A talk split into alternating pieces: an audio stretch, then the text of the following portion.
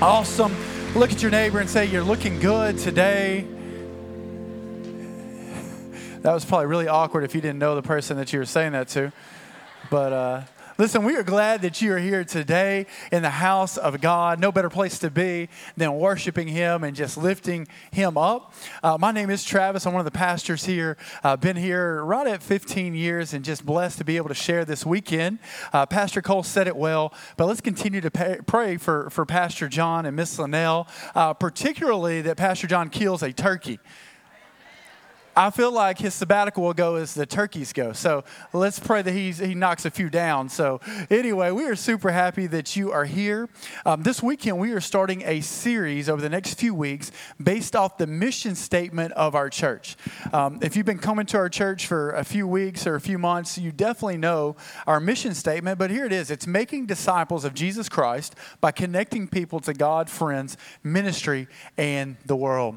Um, as pastors, as leaders, we want to help you connect to those four things. We want to help you connect to a personal relationship with God. We want to help you connect uh, to, to life giving relationships and friendships and community. We want our church to do ministry, not just here in the church, but how many people know there's a, a world out there that needs Jesus at our school, at our work, within our family, our neighbors? We want to help you connect to that. And also, we want to help you connect to the global mission of the church and that's reaching people for Jesus all around the world. Um, how many people know the church is not a country club?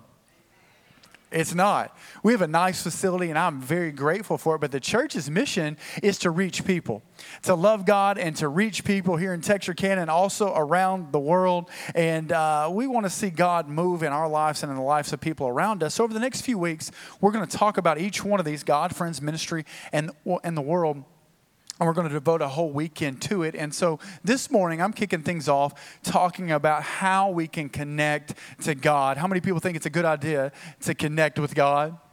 Amen. Before we pray, I got a, a picture I want to show you here. It is of my two year old. That's Trinity Jewel Jackson right there. Uh, when we pray at the house, you know, we bow our heads and we pray. And, and listen, Trinity, y'all pray for her. She's not connecting with God right now. She's you know, she got her eye open. Y'all pray for her mom as well, taking these pictures of her. You know, we just need her to connect with God better. I'm just kidding. You're like, oh man, okay. Uh, anyways, let's pray as we open God's word. Lord, we love you today. God, we thank you that you're just a good God. You're a good Father. And Lord, we thank you that you want us to connect with you. Lord, I pray that there would be a voice within my voice that speaks directly to our heart. God, that we would leave this place changed.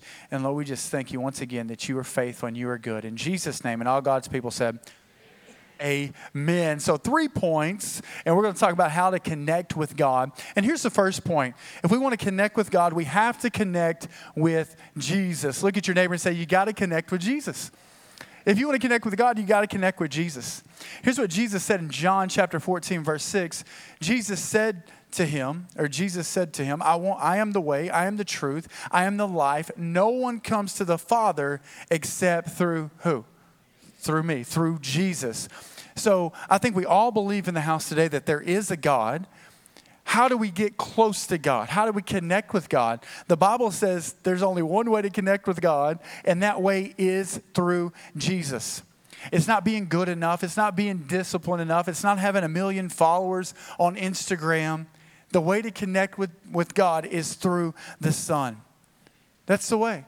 You know, in the Old Testament, I, I, think it's so amazing that God chose his son to reveal God. And he chose his son for us to have relationship through so we could get to God. But you remember the Old Testament.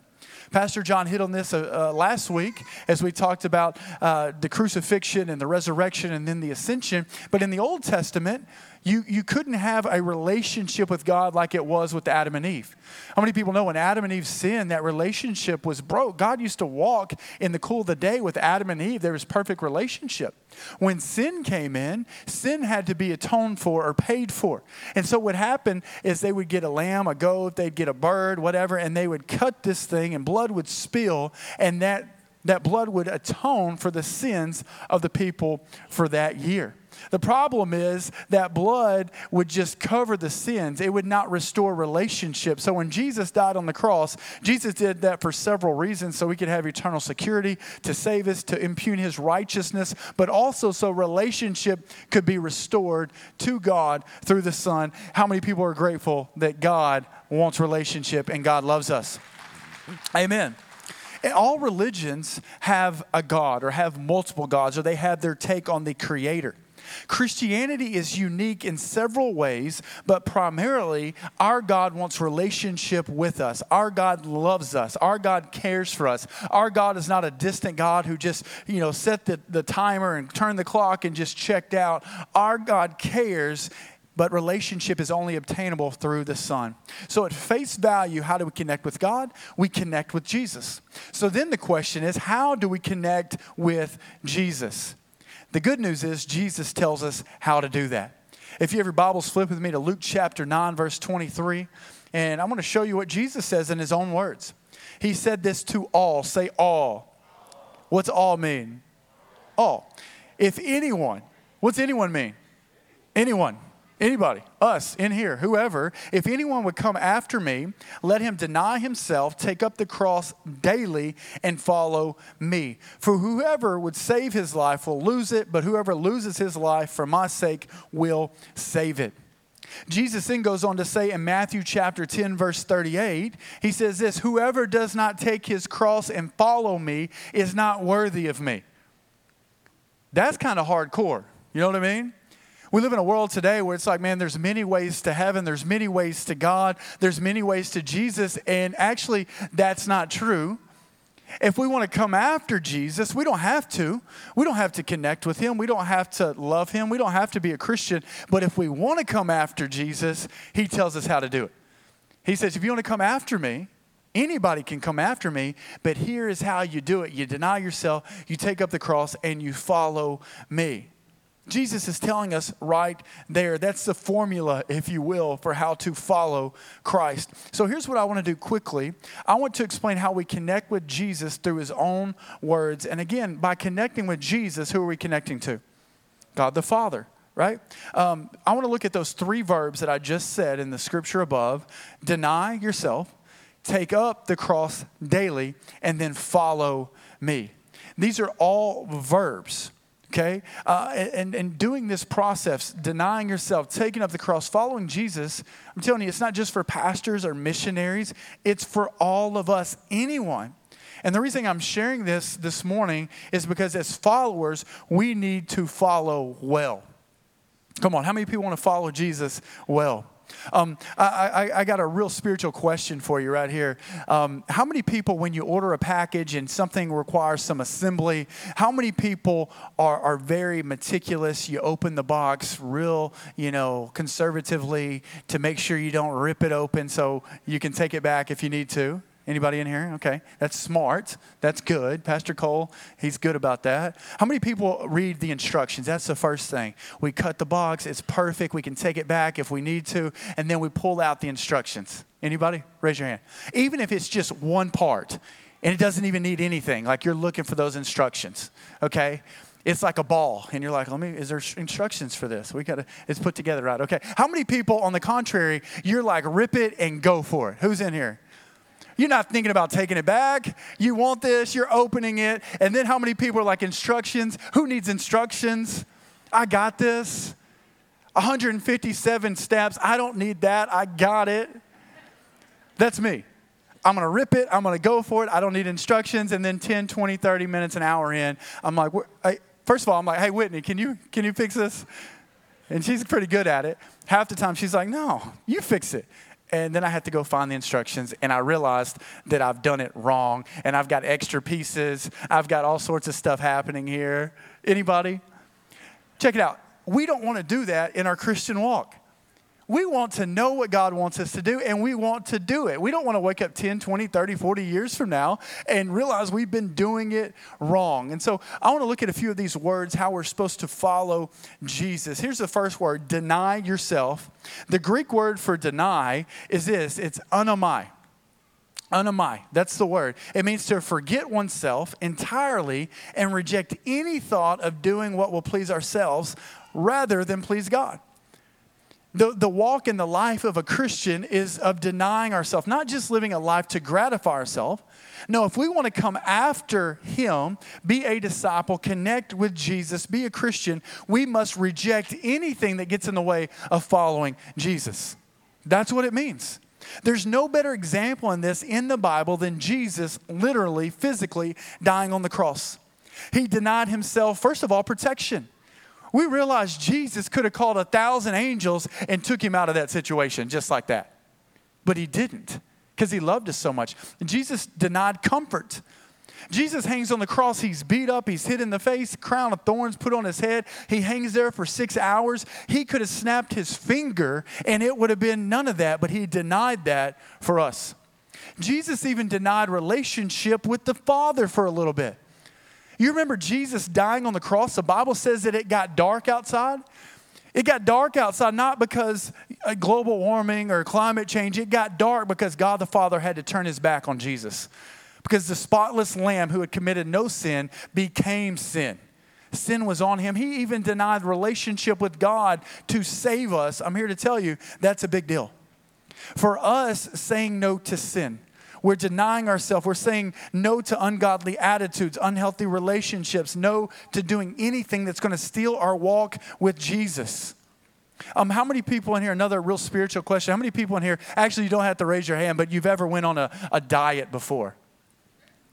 you know, I mean, after, uh, you know, I was on dialysis for a few years and, and I put on 45 pounds and that wasn't fun at all. But all of you were really nice and no one said anything to me like, man, you, you kind of put on some weight.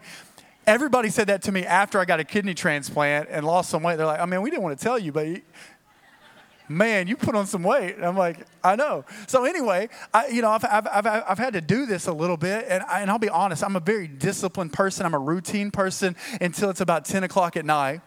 And I know I got some cereal in the cupboard. I don't know what your vice is. Maybe it's Oreos, maybe it's soft drinks, but for me, it's Fruity Pebbles, it's Frosted Flakes, it's Honey Nut Cheerios, it's Lucky Charms, and I'm telling you, I'm like a fiend at night at 10 o'clock. And Whitney, she's just like, just go to sleep. And I'm like, I can't because I want this stuff we understand the idea of denying ourselves. And this is what Jesus is trying to tell us. If you want to come after me, you don't have to come after me, but if you want to come after me, I'm going to show you how you do it. The first thing you do is you deny yourself. You deny yourself. That's how we connect with Jesus. Question Do we practice this? Do we deny things in our life that are contrary to God's word to get closer to God? Because that's what the life of a Christian is about. Let's move on to the next verb to take up the cross. Take up literally means airo. It's to understand this part. We have to understand taking up the cross. We literally have to look at the cross that Jesus carried, that he hung on, that he died on. The cross is a symbol, has always been a symbol of a brutal death. It's not just a cool, uh, you know, necklace charm that we have. It's not just a cool tattoo. Literally, the cross is a symbol of death. So, what is Jesus saying? Every single day, if we want to connect with Him, what do we do? We have to take up this cross. He wants to preach with me, I think. I think He's got a word. But that's what the Lord is saying here. Every single day, we die to ourselves. That's a step further than denial. Denial, now, this is dying. Every day we're putting ourselves on the altar to die. Die to our flesh, die to our selfish ambition, die to our sinful nature, die to lust, die to pride, die to jealousy and anger, die to offense, to die to everything that keeps us from God. If we want to be a disciple of Christ, connect with Jesus, we must take up that cross. We must die ourselves. I don't know about you, but that's hard. I like myself. I like to keep myself in comfort. I don't like to deny myself. I like doing what I want to do. But Jesus says to come after me, you got to deny, and also you got to take up that cross. You have to die. When I want to be mad at that person who has offended me, when I want to hate them, I have to die to my flesh. When I want to say that thing I shouldn't say, when I want to look at that thing I should, shouldn't look at, that's where I'm dying to my flesh. Amen? God is calling us to die to the things that keep us from Him. Here's a third verb It's the word follow. It's used 79 times in the gospel. That's more than the word faith. But here's the word it's akolotheo. So, what does follow mean? To follow physically means to physically follow Jesus as a disciple. Just like the disciples did, they followed him around. Follow him where? To follow him where he leads, to do what he wants us to do, to go where he wants us to go, to live how he wants us to live, and act how he wants us to act, even unto death. That's what the original disciples did. They followed Jesus everywhere and they did their best to imitate Jesus. How many people know that's the call that we have on our life? To imitate Christ. Uh, a lot of us will probably remember in the 90s uh, the bracelets WWJD came out. Did anybody have one? They were pretty cheap and somebody made a lot of money off of them. I think Pastor Cole bought some for the youth group. But that concept was awesome. When I'm in this situation, I don't want to do what Travis wants to do. I need to do what Jesus wants me to do. Travis wants to go off and, and be a knucklehead and do this, that, or the other. What would Jesus do? Jesus would show love. Jesus would show mercy. Jesus would turn the other cheek. Are you with me? That's what he wants us to do. So basically, to come after Jesus isn't just knowing what we're supposed to do. That's the first step, but it's acting it out. It is a verb, it's moving, it's action, it's actually doing something. Listen to me right now. To some degree, I feel like over the last 50 to 100 years, as Christians, at least in the West and in America, we've missed this concept. We've equated following Jesus with just adding a little Jesus to our life. We've tried to make following and do the very minimal that we have to do. And I'm here to say this morning that that is a false gospel. Either you do it or you don't do it, but here's the way to do it. God shows us and God wants us to do it. The call to be a follower of Christ is a radical call, always has been, always will be. It's a call that goes against the very grain of society. It's a call that will cost us everything. It's a call that will make us ridiculed by society, but it's a call that will change our life and it will change the world. Right now, there's places in our in our world today, in 2021, places like China and North Korea and Pakistan and Afghanistan and Iran. The Bible is being so outlawed. Christians are being so persecuted. But what is happening? The church is rising up. The church is growing because you can't stop Jesus. You can't stop Jesus in the hearts of people. God is moving like crazy. And I'm here to say in America today, we need to learn from some of our brothers and sisters in the third world, and we need to start following and imitating and being like Jesus. The solution for America today is for the church to follow Jesus, to deny ourselves, to take up the cross daily, and to follow him. The solution to America is not just a, a letter in front of a politician's name. We get that, right? We get it. Listen, politicians, they are swayed by culture. Whatever the culture is doing, the politicians are going to go along with it. Why? I mean, there's a few good politicians out there. I think there's like three or four. Most of them, most of them, man, they just want your vote. So whatever culture says, they're going to say, I agree with that. I mean, I agree with that. I agree with that. What happens, what changes culture is when the church says we're going to follow, deny, and take up the cross, and we start to see something happen. We start to see culture change. We start to see those politicians say, Yeah, I'm, I'm for now uh, prayer being back in school. I'm, I'm for uh, abolishing abortion. Are you following me? This is the call of the church to live for Jesus. Culture changes when we change and we practice what we preach. Jesus is calling us in this hour to practice what we preach, to be the church. The call of God eh, is on all of us. Are we going to follow it? One of the reasons that we're seeing society trend away from God is because I think Christians, we have been wishy washy. Intellectually, we understand what the Bible wants us to do, but physically walking it out every single day, sometimes there's a disparity. And God is calling our actions to align with our beliefs in this hour like never before. The life of a Christian isn't about us, it's about Him. That's it. Not saying God doesn't bless us because He does, not because not God saying He doesn't want us to enjoy our life because He does, but the essence of Christianity is taking up the cross, denying ourselves, and following Him. And if we're unwilling to do that, Jesus says, You are not worthy of me. How can you be a Christian if Jesus is not, you're not worthy of Him? This is in essence of how we follow, how we become a Christ, how we connect with God. If we'll do these things, I'm telling you, our life will be different. We'll feel better. We'll be more fulfilled. We'll make a greater impact. And I'm not saying in here that we're perfect. How many people know we still have a sin nature? We still have a flesh. We still have a spirit that are fighting. When you sin, when you fall down, what do you do? You get back up and you keep following after God. That's what we're called to do. Let's connect to God by connecting with Jesus. And before we move on to the second way to connect with God, just to kind of add to this point, uh, the first step in connecting with Jesus is being saved. And there's only one way to be saved Jesus says, repent and believe. Repent, you hear it all the time. Pastor John references it, Pastor Cole references. It's, a, it's, the, it's the verb again, which requires action. Metanoia is the Greek word. It requires us to change our course, change our mindset, to go away from the way we were going. The next word is believe. Believe is not just, I, I, I believe that that's Steve or that's Pastor Cole or that's a chair. Believe has a different connotation. Did you know that even the demons, the Bible says, believe in Jesus? But what does it say the demons actually do? They believe and tremble. Even the demons fear Jesus, they fear God. I think maybe in America, maybe we need to get a little healthy dose of fear in us that as much as God is love and God cares and God died for all, God is still a judge. And God still expects something from his people. But the word believe has a different connotation in the Greek language. It has a connotation of trust and following and obeying. It's not just a one time prayer. One time prayer is an invitation, but then it's a walk.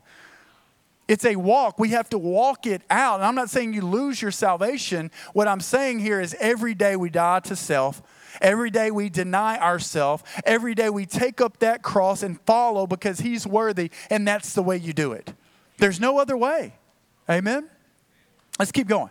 Uh, that was a lot, and I'm going to be a lot quicker at these next two points. The second way to connect with God is simply to obey God. Look at your other neighbor and say, You got to obey God. Deuteronomy chapter 11, verse 26 says this See, I am setting before you today a blessing and a curse. The blessing if you obey the commandments of the Lord your God, which I command you today, and the curse if you do not obey the commandments of the Lord your God.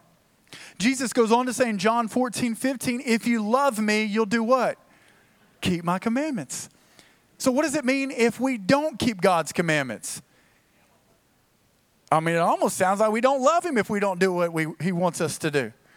Jesus tells us right there how we're supposed to respond to him. Check it out. Throughout the Bible, we see great men and women that are obedient to God. How many people remember Noah? God tells Noah, Hey, I want you to build a boat in the desert. It takes him like 80, 90, 100 years, but he does it.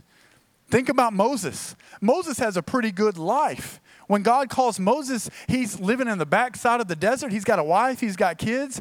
God says, I want you to lead these Israelites, and I want you to go challenge the most powerful person in the world, Pharaoh. What does he do? He goes and does it. You know, you think about Daniel. He's living in Babylon as a slave. The decree is fall down and worship an idol. What does he do? He worships God. He obeys God. And these men we're blessed. There's also several examples in the Bible of people not obeying God. You think about first Adam and Eve. Adam and Eve, I said this earlier, but they walked and they talked, they fellowship with God. God said you can eat every fruit, every tree that's here but one. You're talking about bananas, apples, cherries, strawberries, blueberries. Like they had it all. He said, one tree, y'all just stay away from that. The tree of the knowledge of good and evil. We don't know if it was a few days, few months, few years, but ultimately they said, We need to eat of this tree. Satan tricked them and they were disobedient. We know what happened because of that. Think about the children of Israel as they're led out of captivity and they go to the promised land. You know, the promised land was only a couple weeks' journey from, from Egypt. They get there, 12 spies go in, they come out, 10 say we can't do it. It's impossible. Two say we can. The whole nation turns against Moses and God. We don't want to go in. They were disobedient. We remember Lot's wife. Remember her? She's being rescued out of Sodom and Gomorrah, the worst place in the world. Fire is coming down. The angel Lord says, Don't look back. What's the first thing she does? Maybe the angel shouldn't have said that. Maybe she wouldn't have looked back.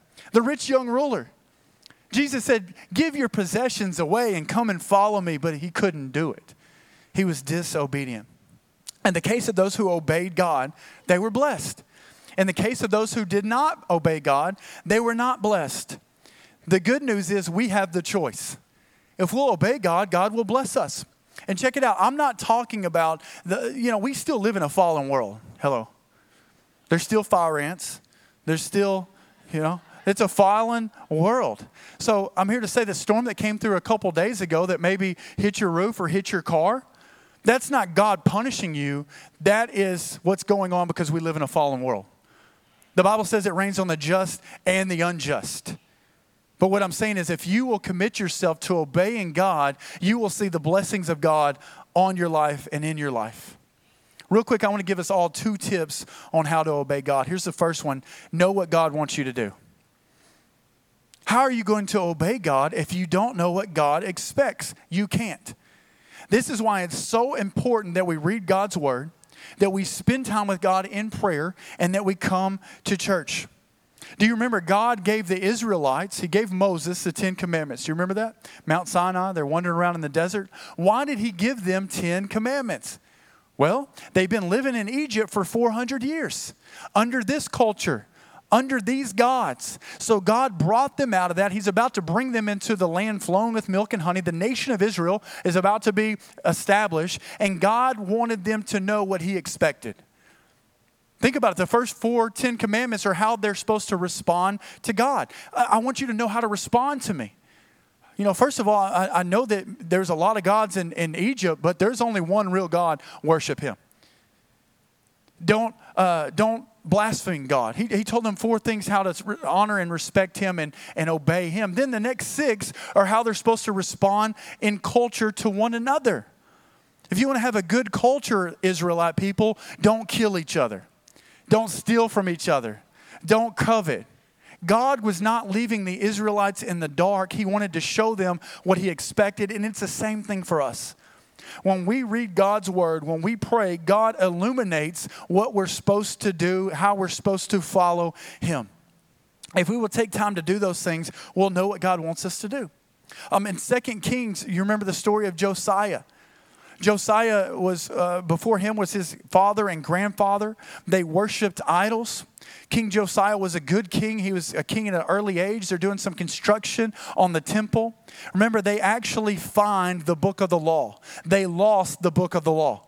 They bring it to Josiah. Josiah reads the thing. He realizes where Israel has went the wrong way. He sees it. I mean, how you lose the book of the law? I mean, he just lost it. And, and so, anyway, not only does he read it, he now knows what the expectation is, but just knowing the expectation with God is not enough. You've got to apply it. So, what does Josiah do? He rounds up all of Israel and he has them read, he has it read to them the whole book of the law. I mean, that was a long few hours.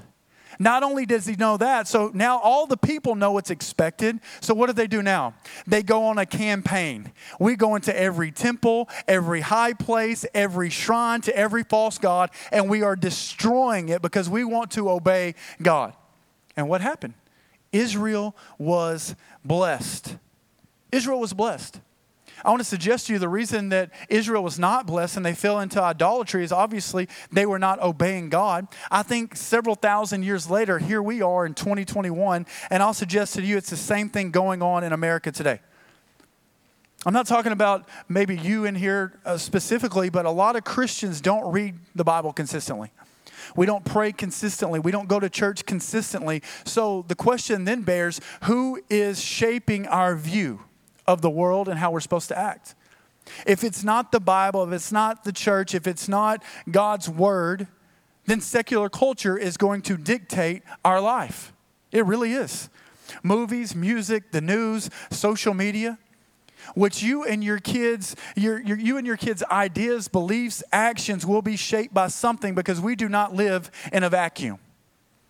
So if we're taking our kids to church, if we're taking them to kids ministry, if we're taking them to youth ministry on Wednesday night, if we're encouraging our kids to read the Bible, if we're reading it at the at the house, if we are practicing what we preach, that will be the influence that shapes our kids' views, beliefs, and actions. If we do not do that, they, it's not just like there's, you know, nothing's going to fill that. What's going to fill that is all the junk that's going on in our culture today. It will fill it something will fill the minds of all of us. And we get to decide what that's going to be. You know, I think since the 1960s or so, as Christians, we've allowed the Bible and God's Word to take a back seat, and a direct result of that is we've given up so much ground to the enemy.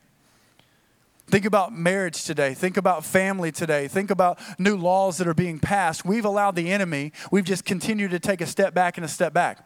The enemy is very tricky. The Bible says that. Jesus says that. We think, you know, Satan, he's just he's just weak and all that. Listen, Satan and Jesus do not compare at all. The Bible says Jesus Jesus says I saw Satan fall like lightning. But Satan is also the prince of this world.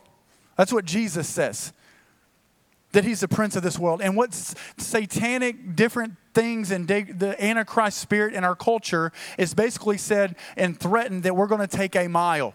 We're going to take away all religious freedoms. We're going to persecute Christians. We're going to do this in the school and that in the school. And as Christians, we get very, very scared because they're going to take a whole mile, but they don't really take a mile. They just take an eighth of a mile. And we just say, well, well at least it wasn't a mile. That's happened for 60 years. And it's just been like, well, at least it wasn't that bad. At least it wasn't that bad. At least it wasn't that bad. And we look up and we see the culture that it's in today.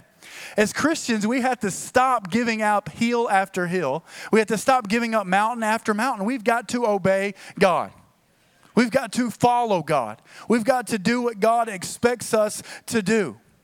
Praying, reading, walking this thing out, obeying God. And the good news is grace, God gives us grace to do that.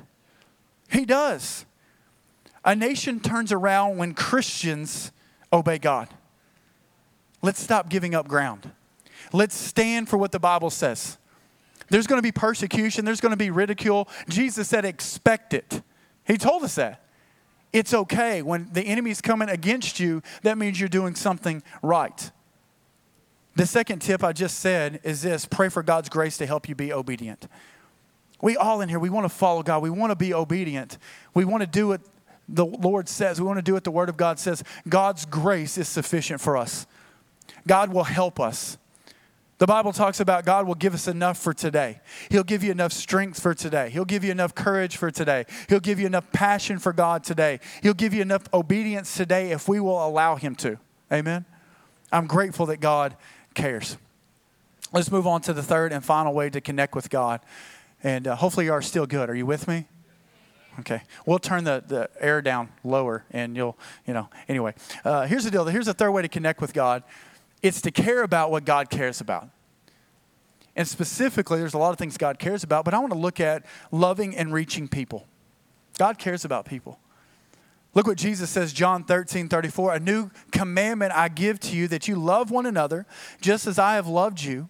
You also are to love one another. By this, all people will know that you are my disciples, if you have love for one another.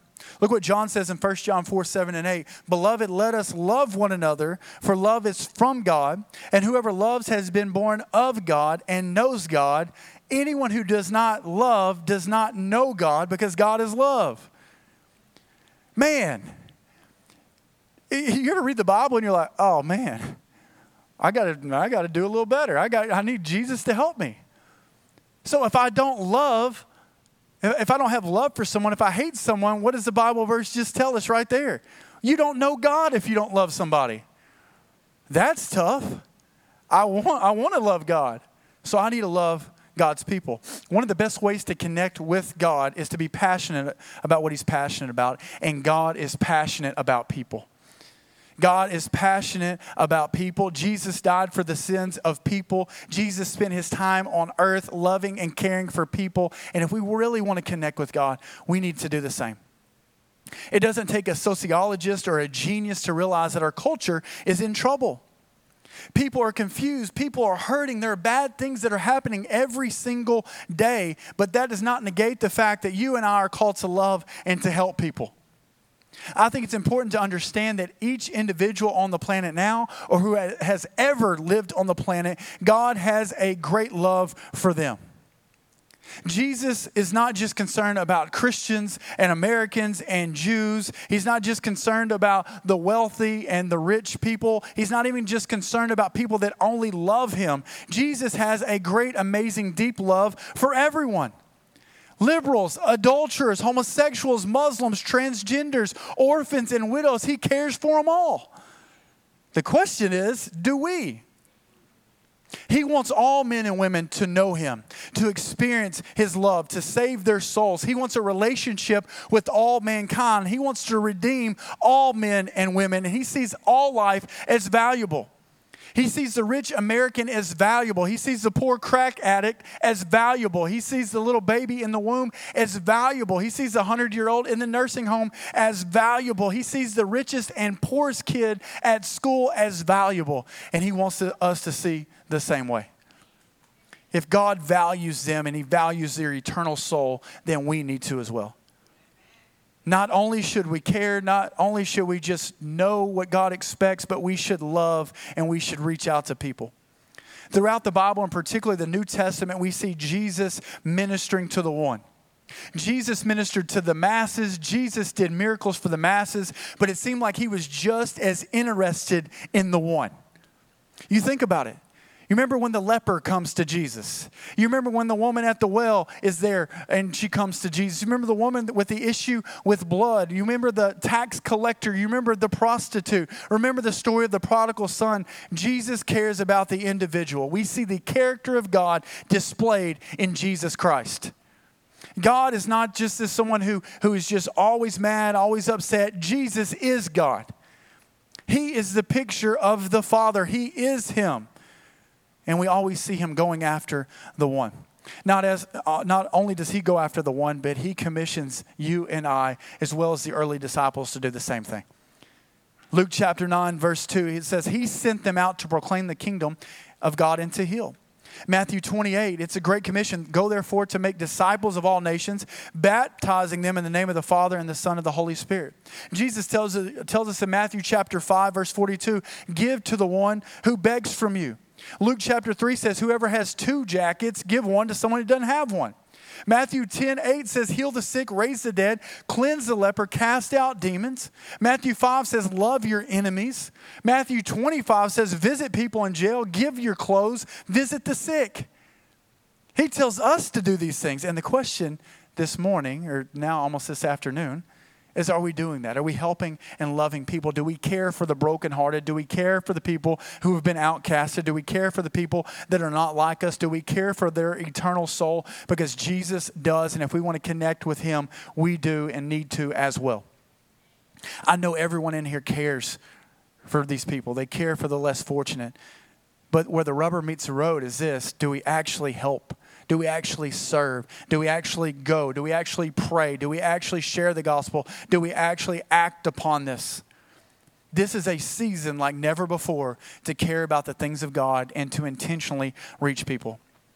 If there is one thing I believe that we've got to get better at in the American church, it's loving and caring and reaching people and sharing the gospel. We've got to.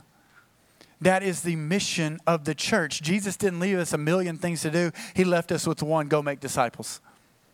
I'm coming back one day, go make disciples. That's our mission, and we will be unfulfilled if we're not doing that mission. I think there's two primary reasons why a lot of Christians haven't been super effective at doing this, and I include myself the first of both of these, these categories as the band's uh, coming up.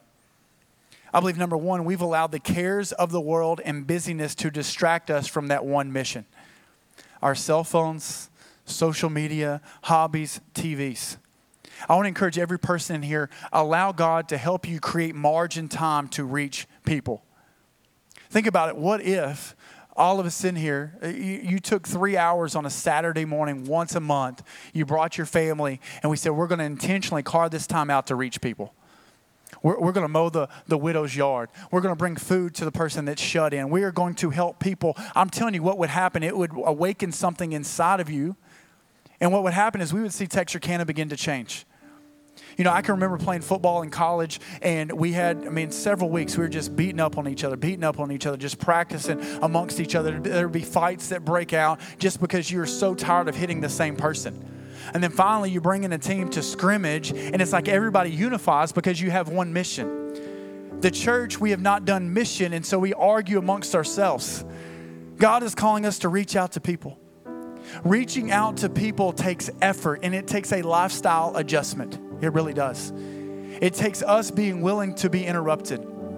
You know, I, I like to brag on Karen and, and Artie Rayfield. Artie's 67 years old. They have six kids under seven. I'm like, dang, six kids. They've allowed God to interrupt their life and they are making a difference and a change that for eons and for generations, they'll see the fruit of that. God is calling us to allow ourselves to be interrupted. Jesus was always interrupted. Everywhere Jesus went, he's going to Bethsaida, he's going to Jericho, he's going to Bethany, and there would always be people that came around, and he did not push them aside. He made time for them because that was his mission. And you know what? That's our mission to do the same thing. Here's the second reason why we haven't been super effective at reaching people is I think we have a bad understanding of eschatology in the end times. Listen, how many people want Jesus to come back?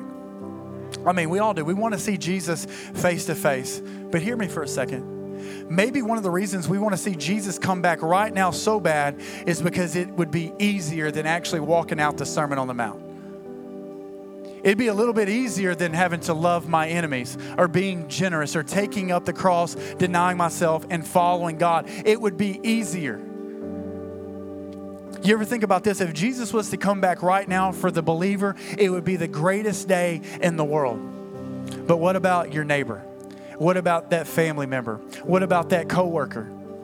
It would be a terrible day for them. That's why Jesus tells us we're, we need to be about the harvest. We need to reach people. And you know what? God wants us to. And God gives us grace to do that there's an opportunity, I believe, right now in 2021 to reach people, to love people, to get close to God like never before. Why? Because Jesus said if He would go away, things would actually be better. We would accomplish more than when He was here. And you know, as you read this, you're like, I don't understand. Jesus, you fed thousands, you healed thousands. How would this be so? It's because when Jesus comes, when Jesus leaves, He sends the Holy Spirit in us. Christ in us. I think we would all agree that we live in really dark times right now. Really dark. What did Jesus call us? He called us the light.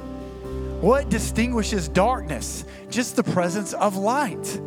Jesus in us, Christ in us, is the hope of glory. The problems in our world today, I think most of them would be solved if Christians would simply be Christians. It's not God's fault that people are starving in Texarkana and people don't have a place to live in Texarkana. Jesus in us is the hope of glory. People in Texarkana have food when we give it to them.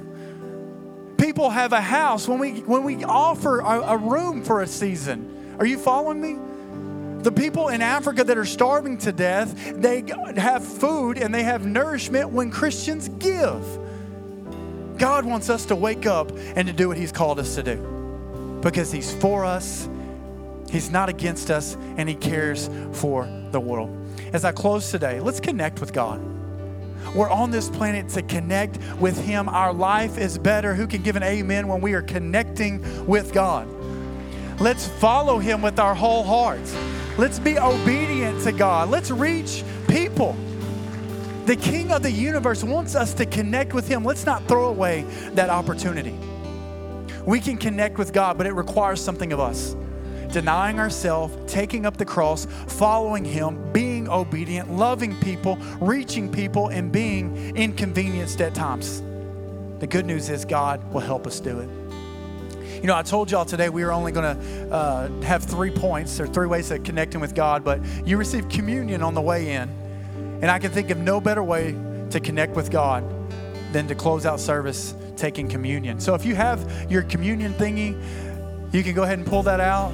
You can start working on it. If you did not get one, just raise your hand. One of the ushers is going to come by and they're going to give you um, a deal of communion.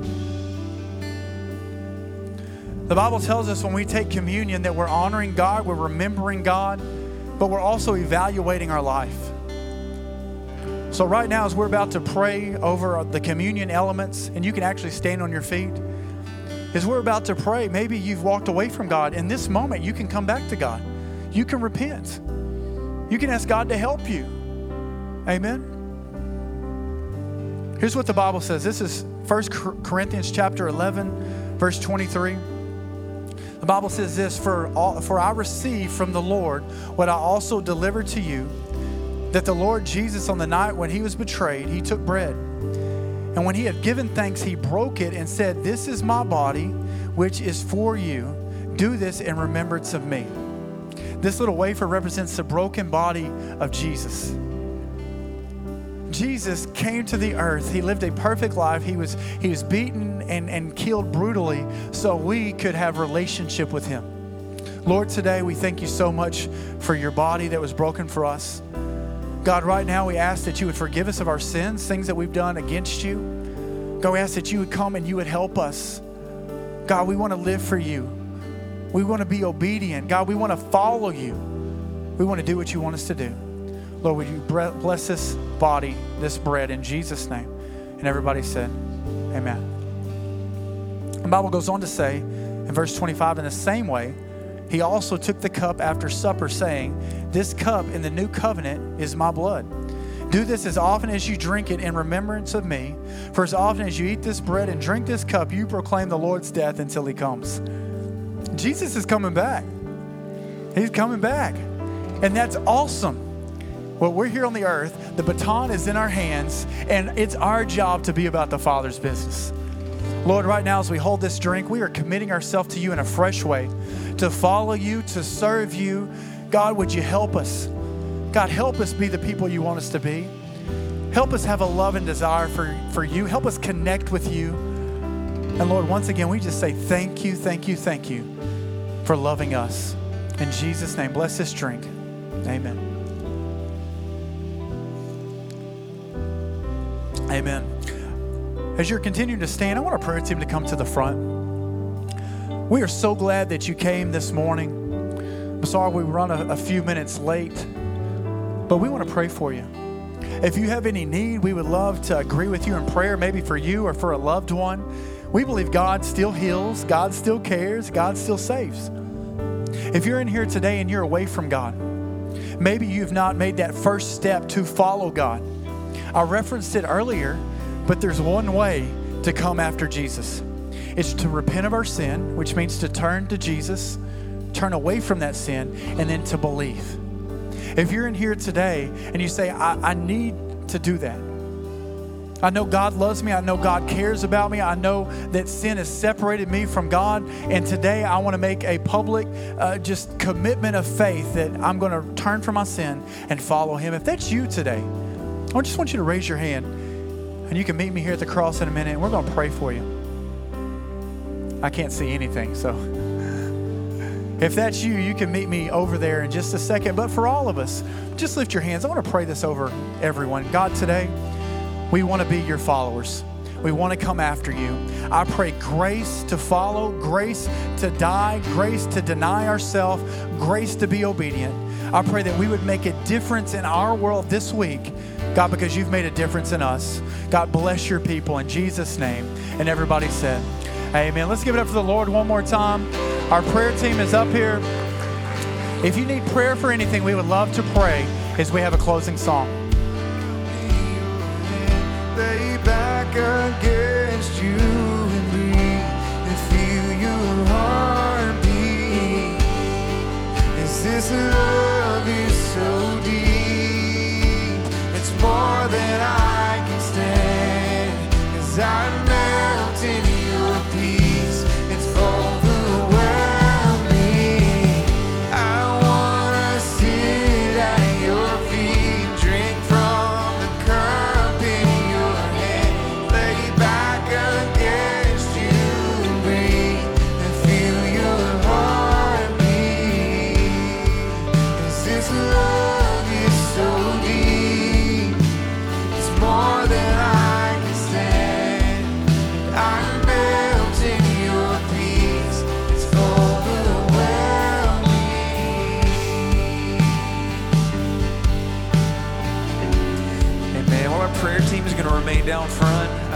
prayer for anything at all, we would love the opportunity to pray for you. We're going to worship as long as you'd like to hang out with us. And uh, for everyone else, you can be dismissed at any time. And we just pray that you'd have a blessed day today.